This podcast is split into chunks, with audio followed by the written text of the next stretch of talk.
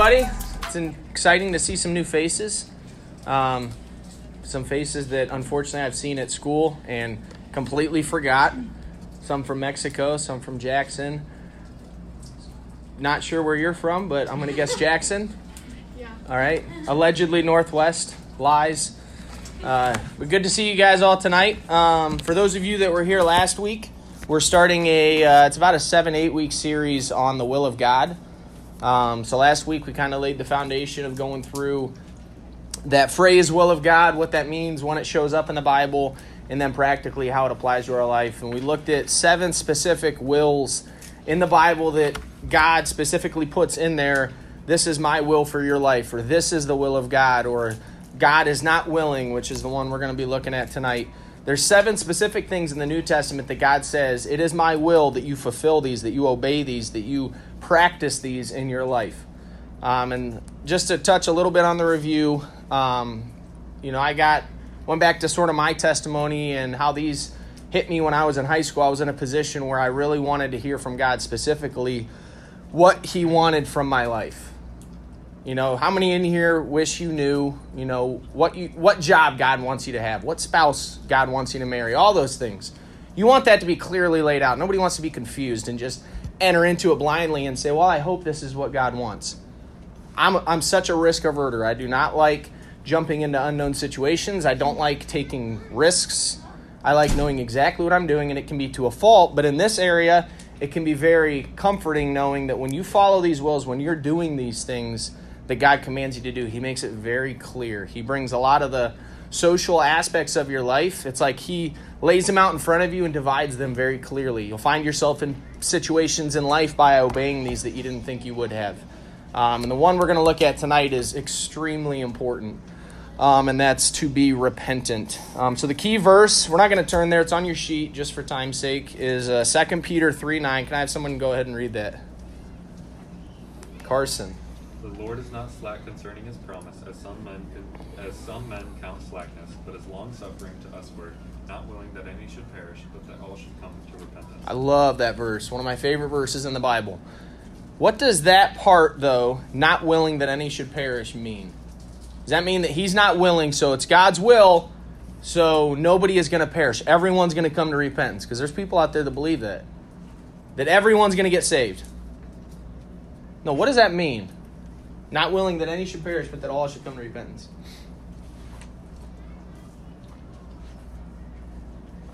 I'll make it a little more practical. I'm not willing, I'm not willing that my kids disobey me. But that they would obey me, that they would love me, that they would do it with an obedient heart. Yes, Emily. It's not like your desire or intention. Yeah. It's not my will for their life. The purpose that I want them to fulfill is to obey me, to love me, to fulfill the will that God has laid on my heart for them. And it's the same thing with God. God is not willing that any should perish. So, how many is any? Everybody in the world. So, is anyone left out? No. So, you can take this verse and you can apply it to anybody you come in contact with.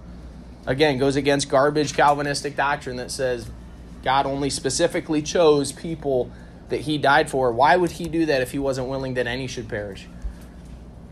Was his blood not enough? Did he only love a certain amount?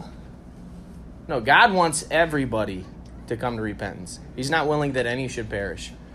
But it's just like in the garden, it's a choice. And as we'll see with all these wills, they're all a choice. But he's not willing that any should perish, but that all should come to repentance. So, repentance, I actually put the definition on your sheet this week. Um, real penitence, or to explain that a little further, sorrow or deep contrition for sin, deep pain. And sin, an offense and dishonor to God, a violation of his holy law, and is accompanied and followed by amendment of life. What does that mean, amendment? Go back to your government and history class. Amendment of life.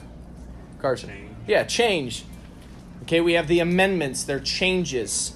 Okay, it's followed by an amendment of life. Repentance is a change of mind or a conversion from sin to God. Who can give me a real quick picture, very simply? If you had to explain repentance to a five year old, how would you do it? Brandon. complete 180 from going from something to something else. Okay. Maybe a li- 180. Around from it completely. Yep, yeah, you're going in one direction. repentance is okay, I'm going to go the opposite direction. And I constantly am laying that out. I explain it to Matthew, he's four, so it can be a little difficult for those gears to connect. But I'll explain it to Emma. I'm like, when you're in this situation, you're going down this road of disobeying me, of beating your brother up, or whatever she's doing. I'm like, repentance is saying, oh yeah, this this isn't right. This is not what my father would want me to do. This is not what my mother would want me to do. This is not what God wants me to do. I love my brother. And it's doing the opposite. In that, in that moment, you're hating your brother. What do you do? Well, you start loving him. You make it right. You restore that fellowship. Any situation that you have that you're doing God wrong, that you're doing someone wrong, that you're sinning against God, there is always a 180 flip. There's always a repentant heart, a way of escape that God has for you, a space of grace. And then you get in too far, like Emma does quite frequently, and then she ends up getting her butt beat. And I'm hoping that that drives that foolishness out of her heart, that she can look back on that and it will create in her repentant heart. You don't want God to have to spank you. I always tell her that. God spankings hurt much more. I funny story, Brandy will probably gasp a little bit. I'm sitting in the living room today trying to nap because like I said, I was up till like 2.30 in the morning. The time just keeps getting longer as I say it. Um, I was up very, very late, so I was tired. And all of a sudden she comes in, she, she's got a paper towel on her finger. She's like, Daddy, I got a, I got blood on my finger. I'm like, okay, whatever. She takes it off and it's like gushing.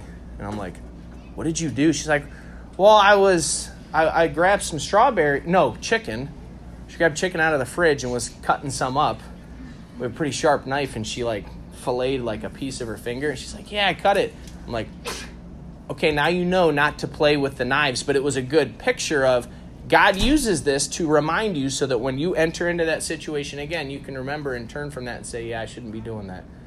And we had a parallel. Matt burned his hand on a pan. And, you know, God uses those things to chastise, to spank, to remind you to when you go into those situations to turn. It's the same thing with a spanking. So, what are, th- you know, think of some things that God uses in your life to create in you a repentant heart. A lot of times, those costs, those humiliating circumstances when you have sinned, is really God's grace to make it so that you never want to go back there again. It was funny. Matt wanted her to cut up some chicken later for him. She's like, I ain't doing that. It's like immediately in her heart, she knows. And I can think of instances in my life when you apply that spiritually that I'm like, I never want to do that again. I never want to go back to that situation that I was in. That cost, man, it cut deep. And it's really it's God's grace that I went through that then now, so it doesn't still affect me now. Yeah, it sucked then. Humiliating then dealing with that. Hurt a lot of people. But God was very good to me to create in the in me that repentant heart that I'm like, yeah, I never want to go back to that. So repentance, though, it's a, it's a change of mind. It's a conversion from sin to God. It's making that change. We're not going to look at these verses, but in Ezekiel, there's constantly it's saying, repent and turn yourselves from your idols. Repent, turn, repent, turn. There's always that turning away from something unto God, turning away from whatever it is that has your heart unto God. And we're not going to go there, but in Acts 26 20, says that they should repent and turn to God and do works meet for repentance. Those are kind of verses where we get the definition of repentance, where that comes from. Turn to God. It's that turning motion. Okay, it's not just that that sorry, that guilt, yet you continue to do it because of how it makes you feel. It's that no, I love my father and I don't want to do this anymore. And it's that turning, it's that changing of direction.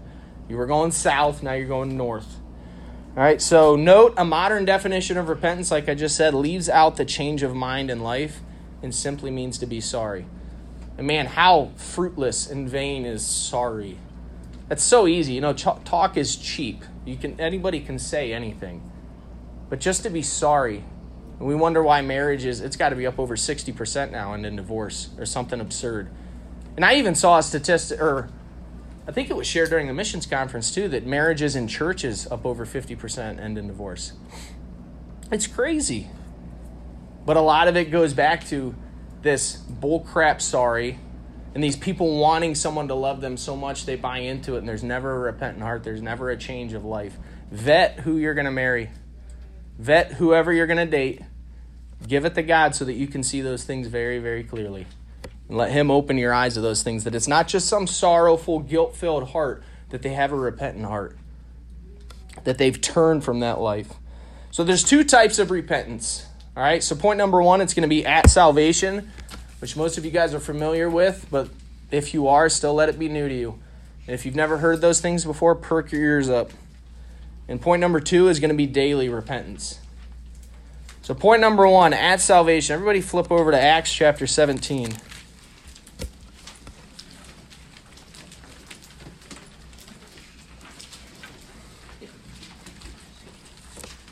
Acts chapter 17. It's like it drops 10 degrees by having that door open. feels really good.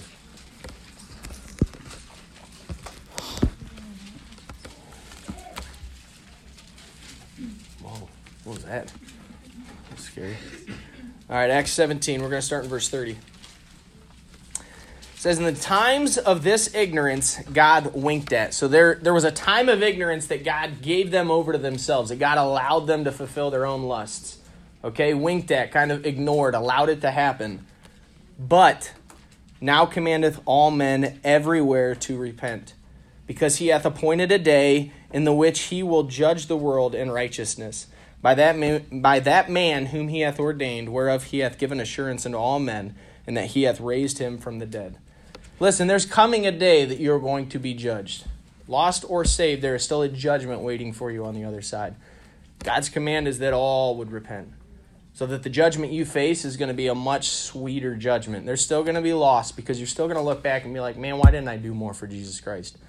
But you're not going to be judged against your works and God's perfections and be sentenced to hell for all of eternity. Anybody know Hebrews 9:27 by heart?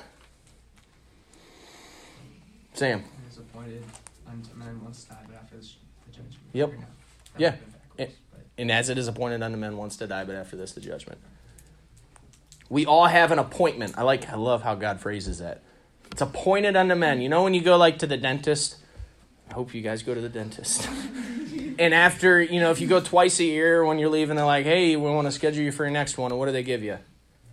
Toothbrush. Yeah, that fits with the verse. Yeah, they give you they give you a little appointment card because we always forget, and I still forget. And that appointment card goes right in the back of my car.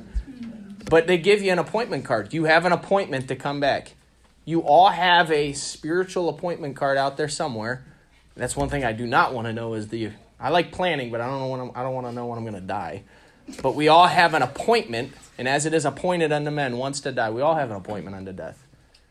It's kind of morbid to think about, but it's one of the few perfect statistics. 10 out of 10 people are going to die. They haven't figured out immortality yet. Everybody dies yet. Carson, I'm still working on it. 10 out of 10 people are going to die.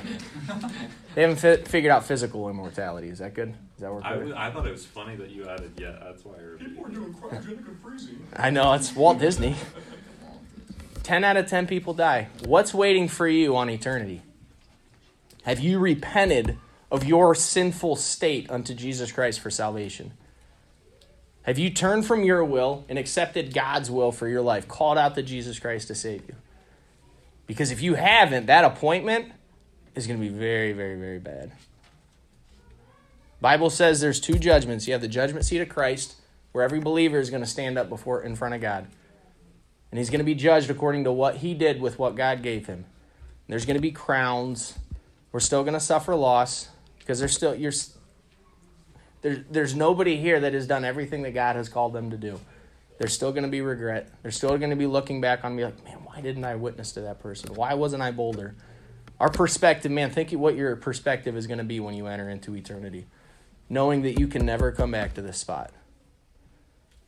And then you have the great white throne judgment, where you have God's perfection, this book, and then all your sinful doings.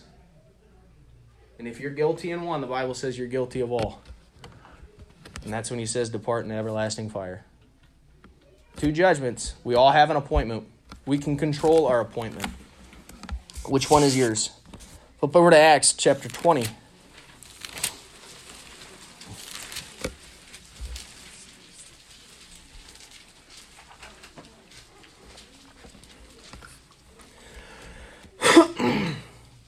Can I have somebody read verse 21? All right. You going to do it, Jared, or are you going to like read eight verses? All right. Here we go. Buckle up. testifying both to the Jews and also to the Greeks repentance towards God and faith toward our Lord Jesus Christ. Yeah, and I love how that one encompasses everyone. Whether you're a Jew, whether you're a Greek, does not matter, which again encompasses everyone. Repentance is required. There's no difference between us and the Jew right now. They get to heaven, they get saved the same way that we do. It's through repentance. It's through calling unto Jesus Christ to save you. Flip over to 2 Corinthians chapter 7.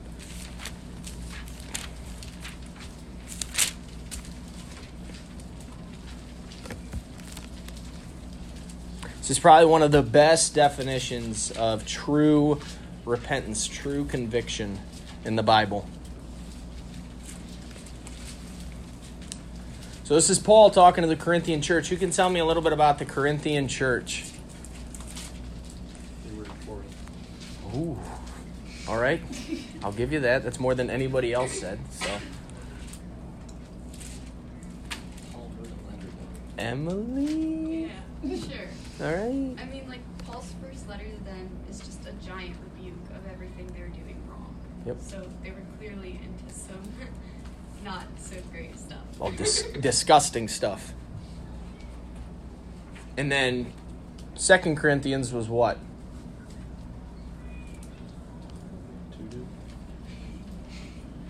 oh, wait.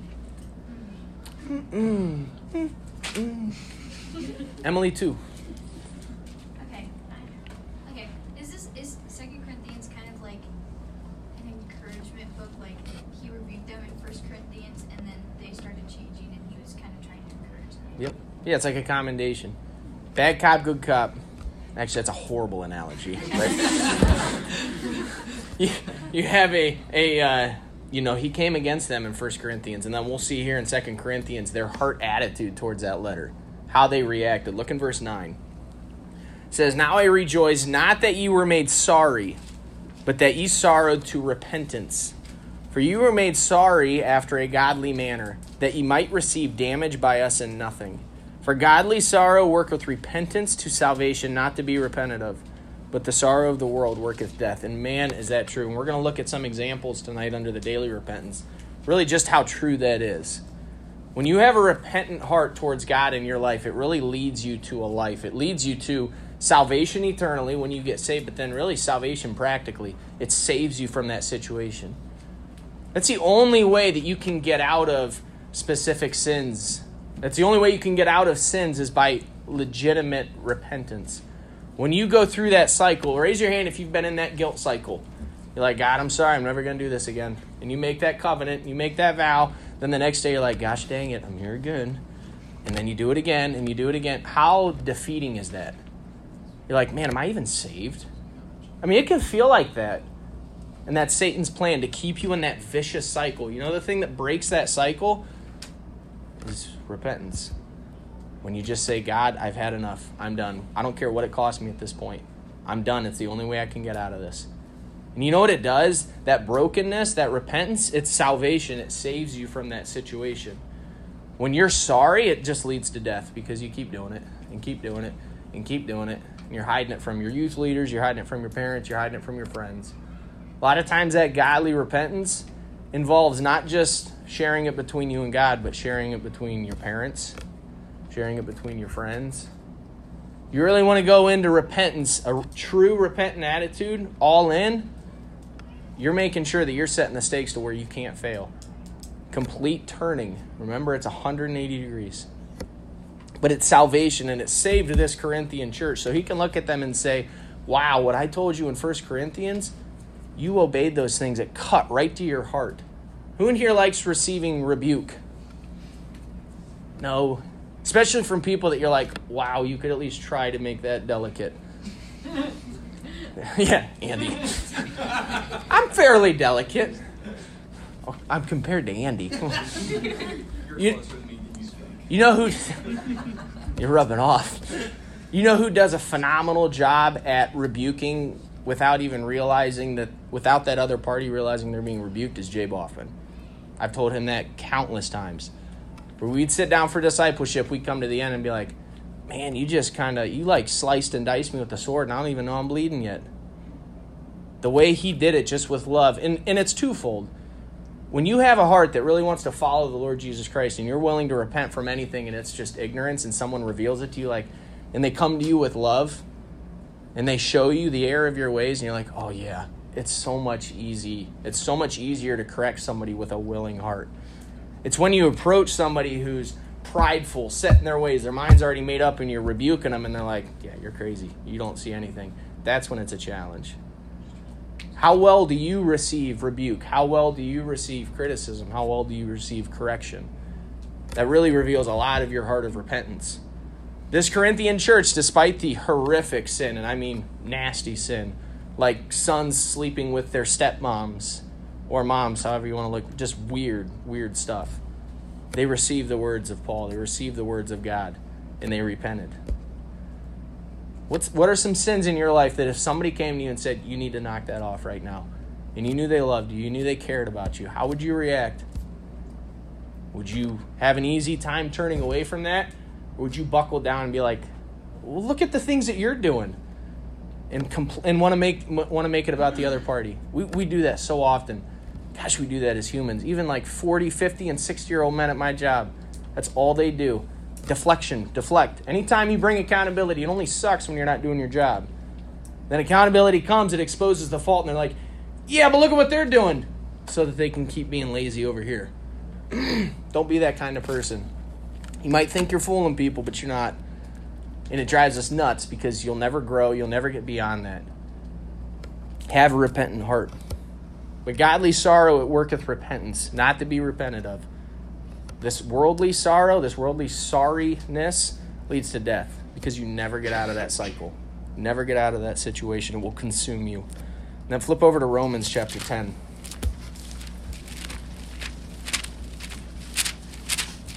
I don't know why I didn't put that after Second Corinthians. Would have been a night or before it. Nice flow. I'm OCD.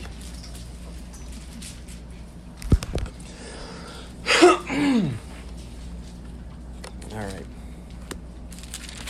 Extremely familiar verses for those of you that use Romans Road to Witness. These should be very deep down in your heart. I want you to look at these verses. So, verse 9 and 10, this really brings this whole at salvation, though, home. Verse 9 That if thou shalt confess with thy mouth the Lord Jesus, and shalt believe in thine heart that God hath raised him from the dead, thou shalt be saved. For with the heart man believeth unto righteousness, and with the mouth confession is made unto salvation. That first part in verse 9, though, is what I want to focus on. That if thou shalt confess with thy mouth the Lord Jesus. So before you get saved, who is your Lord? I'll accept two answers. Yeah, your flesh, Satan, this world. You don't. God does not have control of your life. Satan has his bidding. Your flesh has its bidding. This world has its bidding. And all three of those, a three headed monster, controlling what you do. But ultimately, you are in control. You're choosing what you do to fulfill yourself, to make yourself feel good. Verse 9 says that if thou shalt confess with thy mouth the Lord Jesus, when you get saved, who becomes your Lord? Jesus Christ. He ought to be the one sitting on your throne with your reins directing you where you go. So think about that practically, or spiritually rather. At salvation, you were in charge. You did a complete 180, and God became your Lord. Jesus Christ became your Lord. Your life went from pleasing your physical self to pleasing that physical or that spiritual eternity for Jesus Christ. That lordship, who's in control of your life, did a complete 180. Jesus Christ became your Lord. Can you sit in here and say that, that that's true in your life? Think about that. Is Jesus Christ your Lord today? Do you know him? Do you know him intimately? Have you repented of your sinful stated self, not just of sins in your life, but of who you are as a human being, and given your whole life over to Jesus Christ and called upon him to save you? Second Peter 3 9, that's exactly what that's talking about. When it comes down to salvation, the Lord is not willing that any should perish, but that all should come to repentance. He's not willing that any. He wants everyone to come to repentance, and this is how you do it. You allow Jesus Christ to be your Lord. You realize yourself in your sinful state and you give it all up. You say, It's not worth living for the now. I want to live for the future. I've drawn it up there, little brackets. I'm just going to do it because I like doing it. I don't care if you guys don't, but it is what it is. You know, what's the average life? 70 plus seven years ish. Although people are living ridiculous amounts of years. I hope I don't. And then, anybody know what that is? Yeah, infinity. What do you mean anybody? Like everybody knows. Well, I don't know. I don't know what they're teaching you guys now with Common Core crap. so this is you guys right now, and this is such. This is not drawn to scale because if this was really eternity, infinity, you wouldn't even be able to see those brackets. The day you got saved, you quit investing in this, really this figment anymore. And you started investing in this. You started investing in the souls of men. You started investing in the Word of God. You started investing in your relationship with Jesus Christ. It's a whole 180. You're not investing in this physical anymore, you're investing in the spiritual. What do you find yourself investing in? Even if you're saved. You know, I thought about this. If you got saved and you're not walking with the Lord in your whole life and you're kind of just skating by, your life really just makes God want to vomit. You really want to enter into heaven being not even having any clue who Jesus Christ is. You see the scars on his hand. You see the scars on his back and his feet. And you're like, yeah, you saved me, but then I just kind of kicked you to the curb. And that's really the first time you actually understand who he is as heaven. I don't want that. I, I don't want that to be me. I don't want that to be you guys. We can know exactly who he is right now. We can start investing in this and living our repentant life now. So that's at salvation. Again, I challenge you if that's something that you're confident in, awesome. Really pay attention to point number two, then daily repentance. If that's not true about you, I challenge you to really consider these things. Talk to somebody about it. Eternity is a long time to be wishing that you could come back to this situation right now and make that choice. So, point number two daily repentance. Flip over to Revelation chapter 2.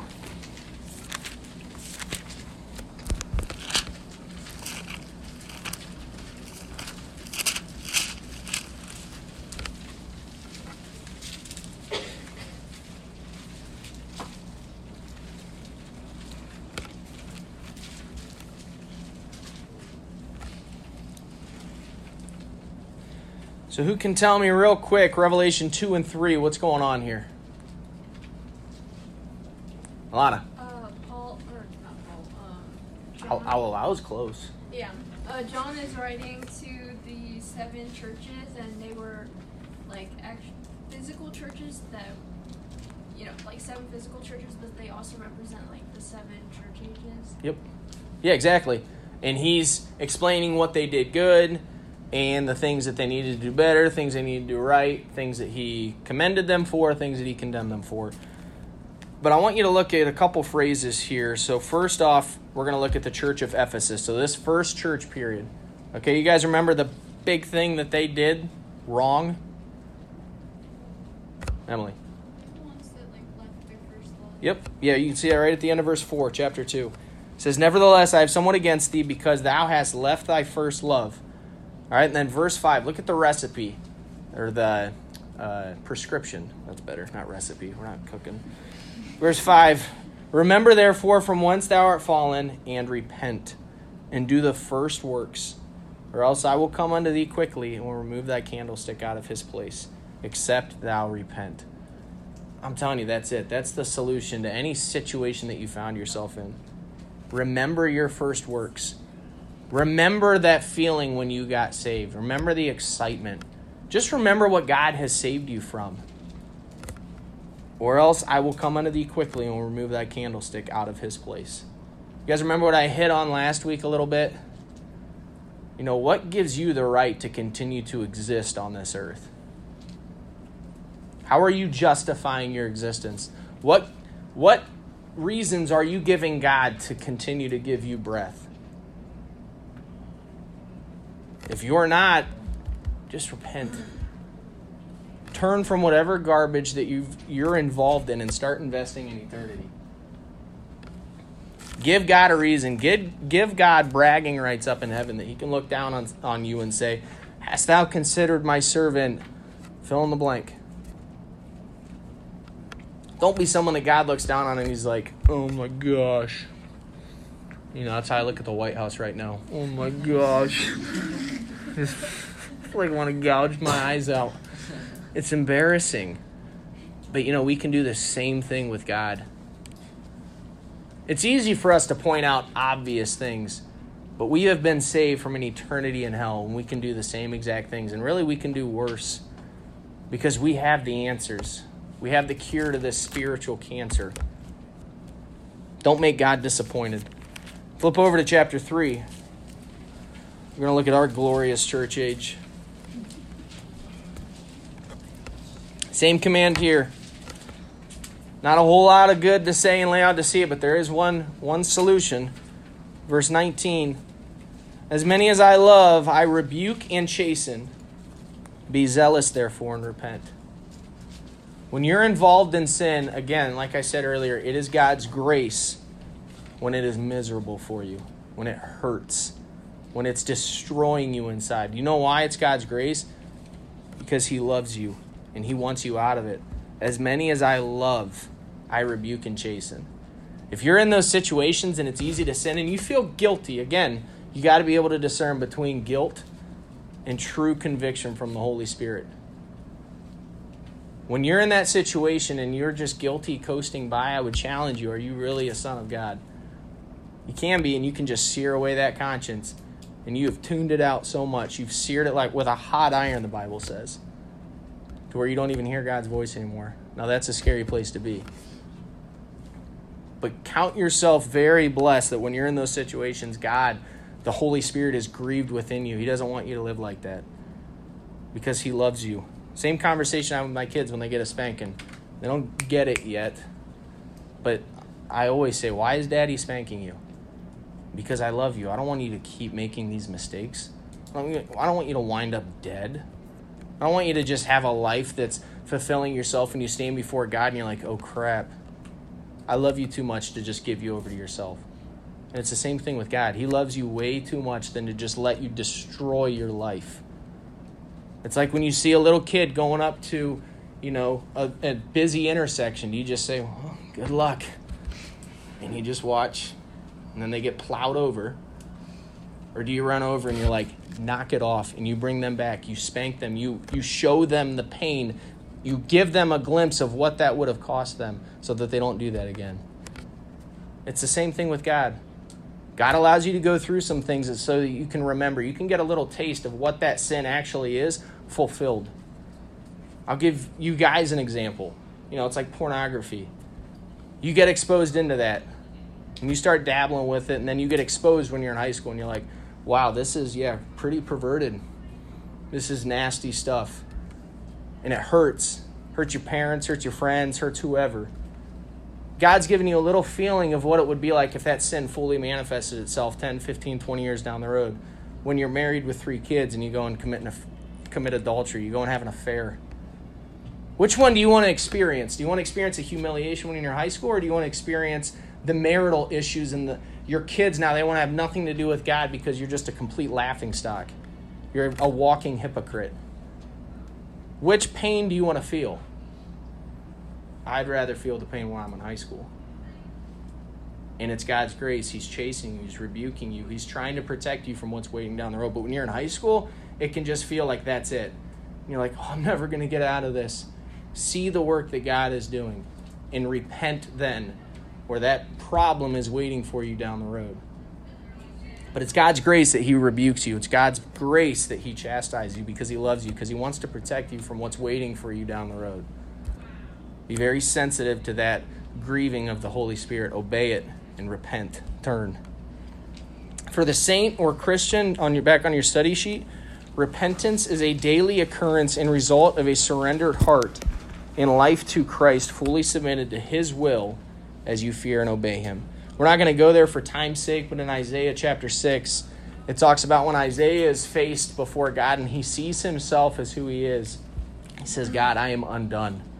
I have no business being in your presence. We can feel so high and mighty sometimes that we're like, you know, what, we're doing all right. I mean, look at look at Cameron. Look at Andy. Look at Bobby. Look at those idiots. Look at the things they're doing. I don't do those things. I don't sound like that. I got it good. I got news for you. We're all sinful creatures in front of God. On our best day, we are filthy rags that makes one, that makes God want to vomit. But He still loves you. Don't get high minded. Realize who you are before God. And that should cause you to repent quickly and often, all the time. So we got some examples here I kind of want to walk through. Um, flip over to Acts chapter 8. We got some good examples, and we got, well, we really got one good example, some one neutral example, and then a couple bad ones. Try and identify with one of these guys. Who are you? So we're going to start with Simon in Acts chapter 8. So this dude gets saved. Awesome, right? Let's start in verse 9.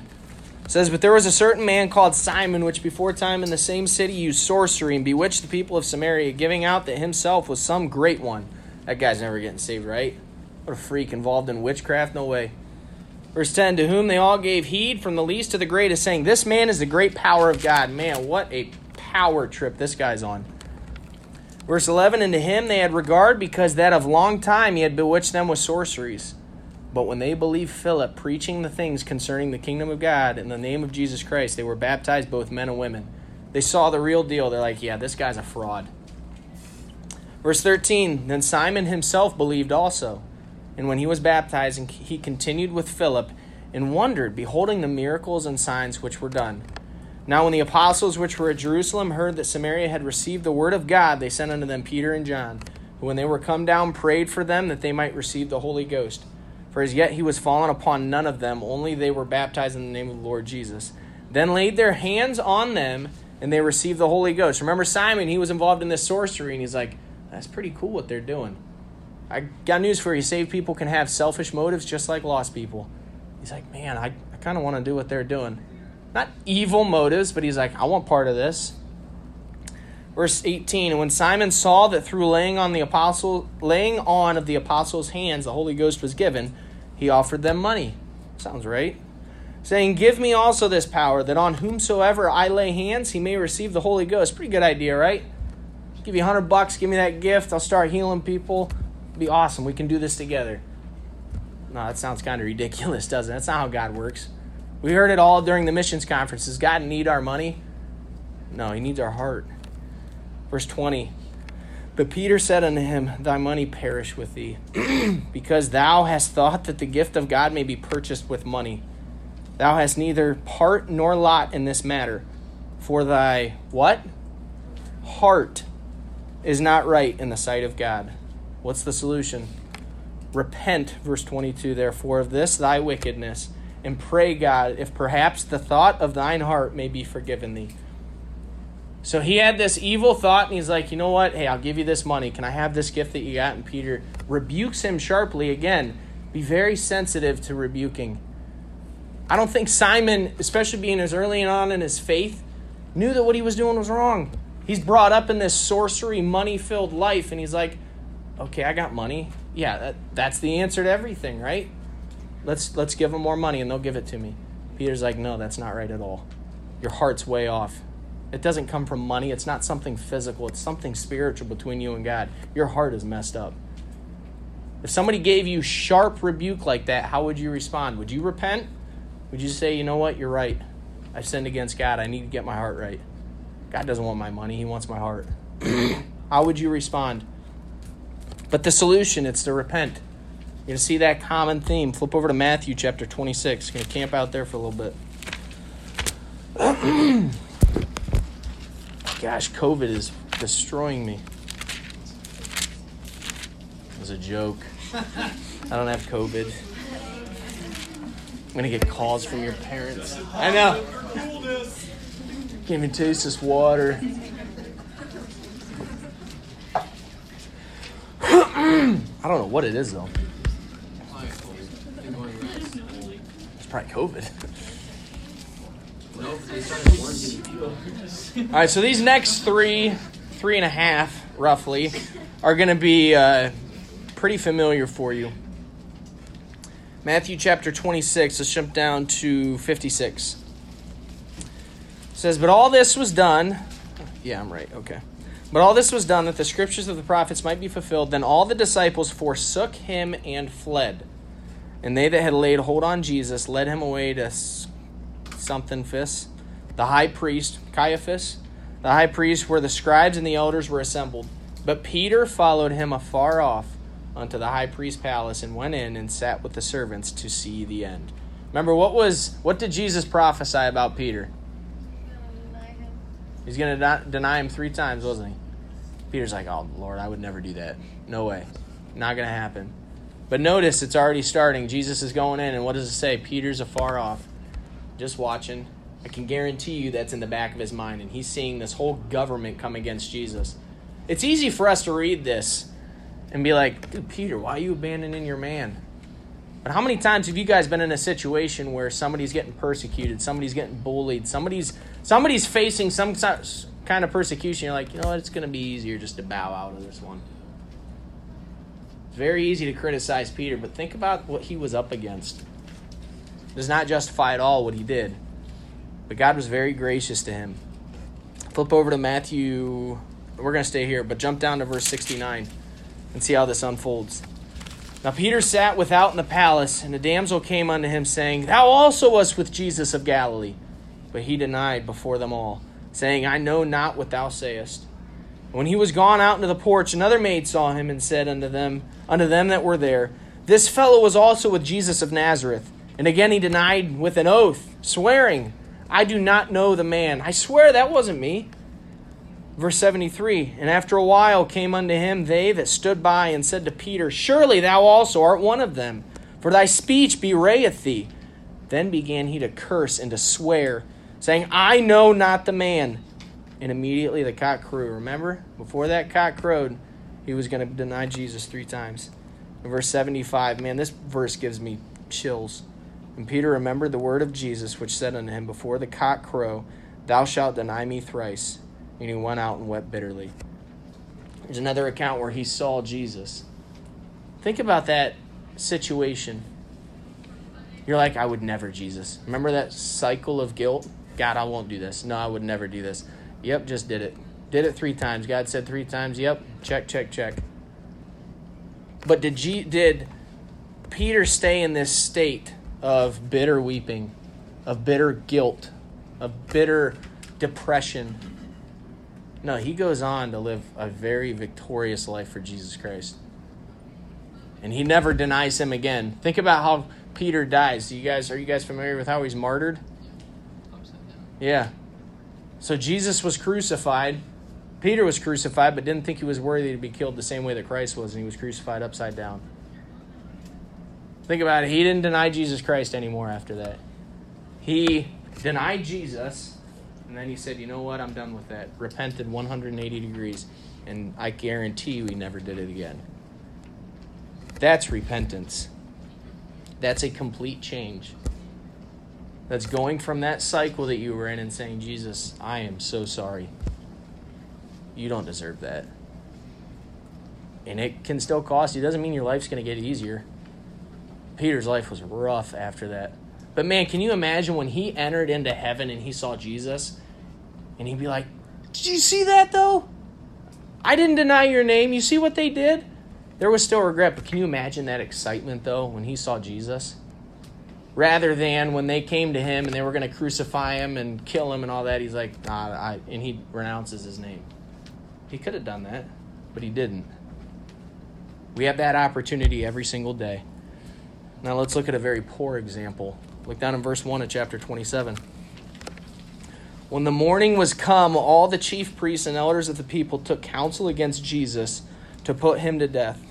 And when they had bound him, they led him away and delivered him to Pontius Pilate the governor. Then Judas, which had betrayed him when he saw that he was condemned, repented himself. Did he repent to Jesus Christ? No, to himself. And brought again the thirty pieces of silver to the chief priests and elders saying, I have sinned, and that I betrayed the innocent blood. And they said, What is that to us? See thou to that. We don't care. You imagine that feeling? All of a sudden, his humanity kicks in. He's like, I don't want it. I don't want it. Get it out of here. Take, take the money. I'm like, we, who are you?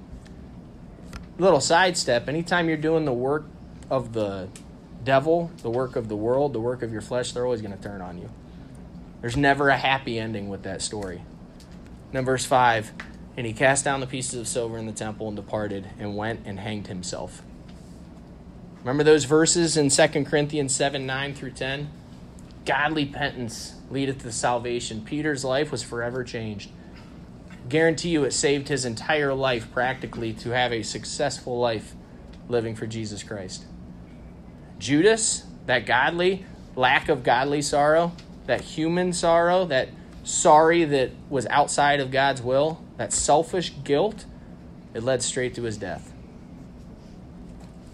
Which one do you find yourself siding with? The human sorrow, it's very easy to feel sorry for yourself for whatever situation you're in. Or the godly sorrow when you realize, no, I, I don't care how this makes me feel. I care about how it makes Jesus Christ feel.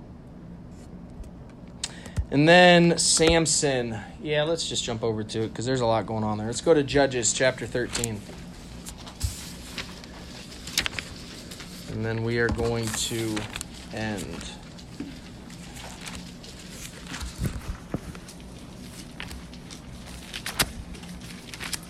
See the drinking fountain in this class. I'm all out. No, I'm okay. We're getting. Just like people feeling bad for me. It's that it's that godly sorrow. That was extremely poor taste. Judges 13. I should probably get there. Judges 13. All right, so here's who here is familiar with Samson? So I'm gonna buzz through this. Can somebody give me a, just a quick overview of Samson? Uh, he had long hair, yeah. That's Connor. one of the strongest men alive. He was. He was pretty strong. Remember, his strength came from his Hair. his hair. Seven Muscles. Yeah, all you guys, all you boys. That's why they got long hair, Andy. they think they're gonna get strong, but they keep they keep getting scrawnier. Smaller, their clothes tighter. No, Samson. All right, you guys know what kind of person he was, who he was born as, a Nazarite. All right, so look in verse five of chapter thirteen. It says, "For lo, thou shalt thou shalt conceive and bear a son, and no razor shall come on his head, for the child shall be a Nazarite unto God from the womb, and he shall begin to deliver Israel out of the hand of the Philistines."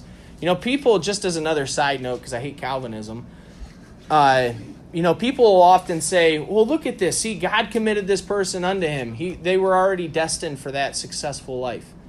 What does the Bible say about Samson here? He shall be a Nazarite unto who? God. Read Samson's life. Does he make a lot of decisions for God? No. That was his purpose. He was called to fulfill a life unto God. But gosh, his life was an absolute wreck. So, eat that, Calvinism. Anyways, he was a Nazarite, a set apart life for service to God. Jump down to chapter 14. Like I said, we're just going to like chop this up, fruit ninja this up. Verse 5 of chapter 14. That was lame. Then went Samson down and his father and his mother to Timnath and came to the vineyards of Timnath. And behold, a young lion roared against him. And the Spirit of the Lord came mightily upon him, and he rent him as he would have rent a kid. And he had nothing in his hand. But he told not his father or his mother what he had done. Man, what a ridiculous guy. And he went down and talked with the woman, and she pleased Samson well. And after a time he returned to take her, and he turned aside to see the carcass of the lion. Behold, there was a swarm of bees and honey in the carcass of the lion. And he took thereof in his hands, and went on eating, and came to his father and mother, and he gave them, and they did eat. But he told not them that he had taken the honey out of the carcass of the lion. That's like a man's man right there, the world's standpoint. You know, sidebar from like the woman pleasing him and all that crap. But kills a lion with nothing in his hand, rips honey out of this thing, delivers it to his. I mean, dude's not scared of anything. He's got a lot going on right now through God's Spirit. Verse 19, chapter 14. And the Spirit of the Lord came upon him, and he went down to Ashkelon and slew thirty men of them, and took their spoil and gave change of garments unto them, which expounded the riddle. And his anger was kindled, and he went up to his father's house. Kills 30 men. I want you guys to see these traits of Samson and really these victories. And I and I think of these as again spaces of grace where God's giving him it. You would constantly see the Spirit of the Lord coming unto Samson's life. And who's getting the credit?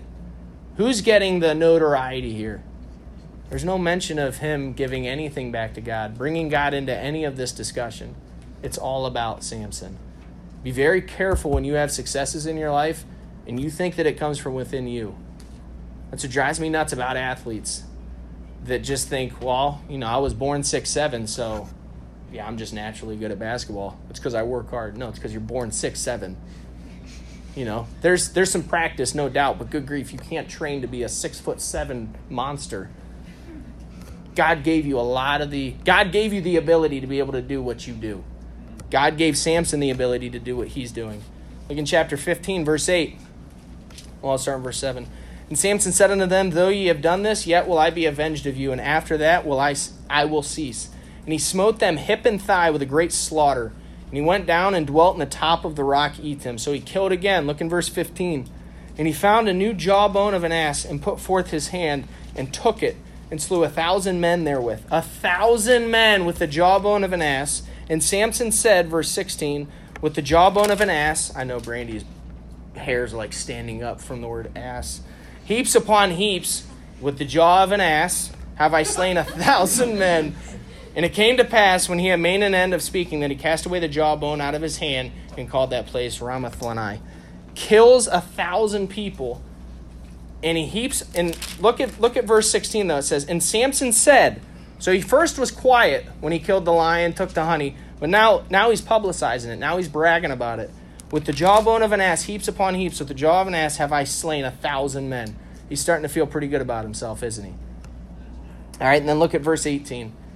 And he was sore athirst and called on the Lord and said, Thou hast given this great deliverance into thine into the hand of thy servant. Sounds pretty good, right? He's starting to give some credit to God. Wrong. And now shall I die for thirst and fall into the hand of the uncircumcised? God, thanks for doing this, but I need a little more. God, I appreciate this, but I'm only telling you this so that you can give me a little more. But God clave and hollow place that was in the jaw, and there came water thereout. And when he had drunk, his spirit came again, and he revived. Wherefore he called the name thereof Enhakkore, which is in Lehi unto this day. Again, another side note, just the grace of God. You got this arrogant punk going around doing all these things in his name, calls upon God, and God is still gracious enough to give him this water. God is still taking care of him and loving him. And then we're going to wrap this up in chapter 16. Verse 1 Then went Samson to Gaza and saw there an harlot and went in under her. So, okay, God has given him strength to have this victory, have these victories, have these successes, providing for him. Samson refuses to give any credit where credit is due. Basically, is using God as this selfish lucky charm to say, "Hey, God, come on, can I have some water? Can you take care of me? All these victories that you've given me, now I'm going to die of thirst." Lead. Look at the decisions that the, this leads him to make, though. Verse one, he goes in, sees a harlot, goes in under her. Look at verse four. It came to pass afterward that he loved another woman, a woman in the valley of Sorek, whose name was Delilah, and that will be his last woman.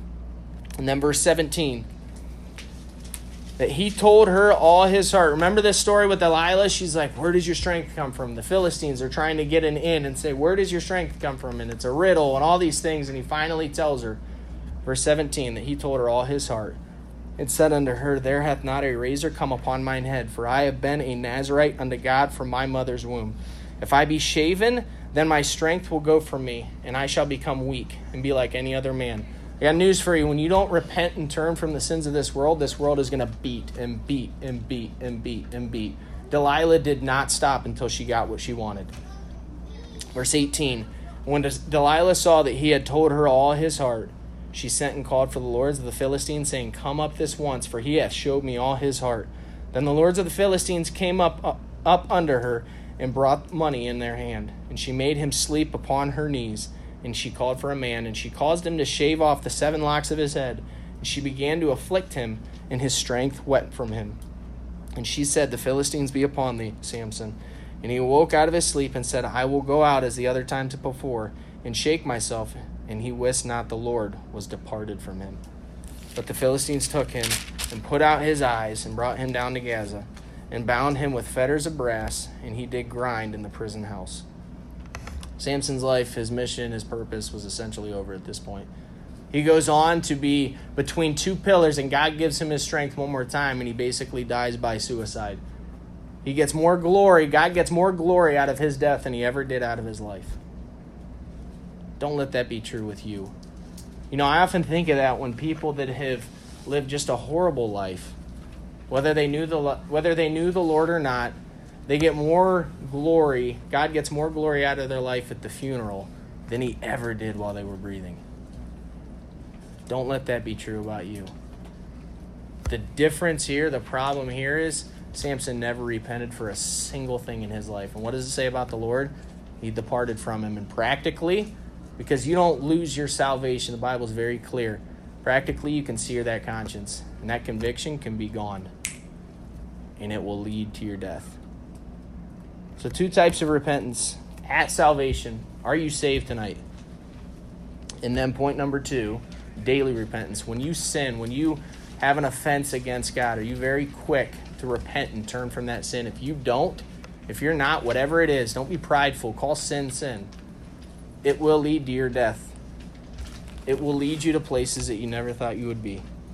So, in closing, are you examining yourself daily? We ought to be in the, in the business of examining ourselves daily. It's a great measure of how real your relationship is with Jesus Christ because that will come naturally.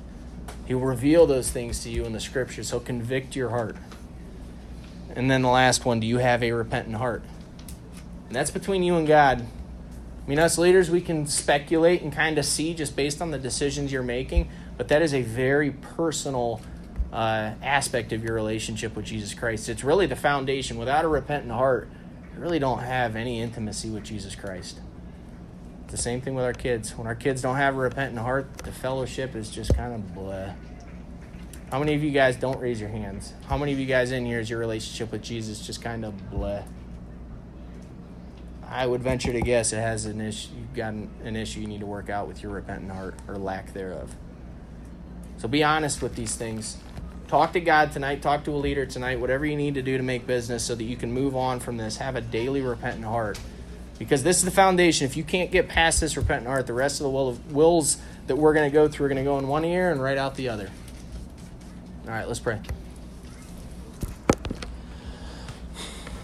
Father, again, I do thank you for the simplicity that's in your book, for the truths that we have, and just for your patience. I think of Samson and every decision that he did wrong and wrong and wrong. And Lord, he came to you selfishly, giving you false credit, although you deserved it all, just for some water.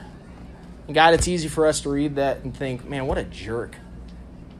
And God, we do the same thing with you every single day. We take your salvation that you have offered us, Lord, and that we've received, Lord, we take that for granted.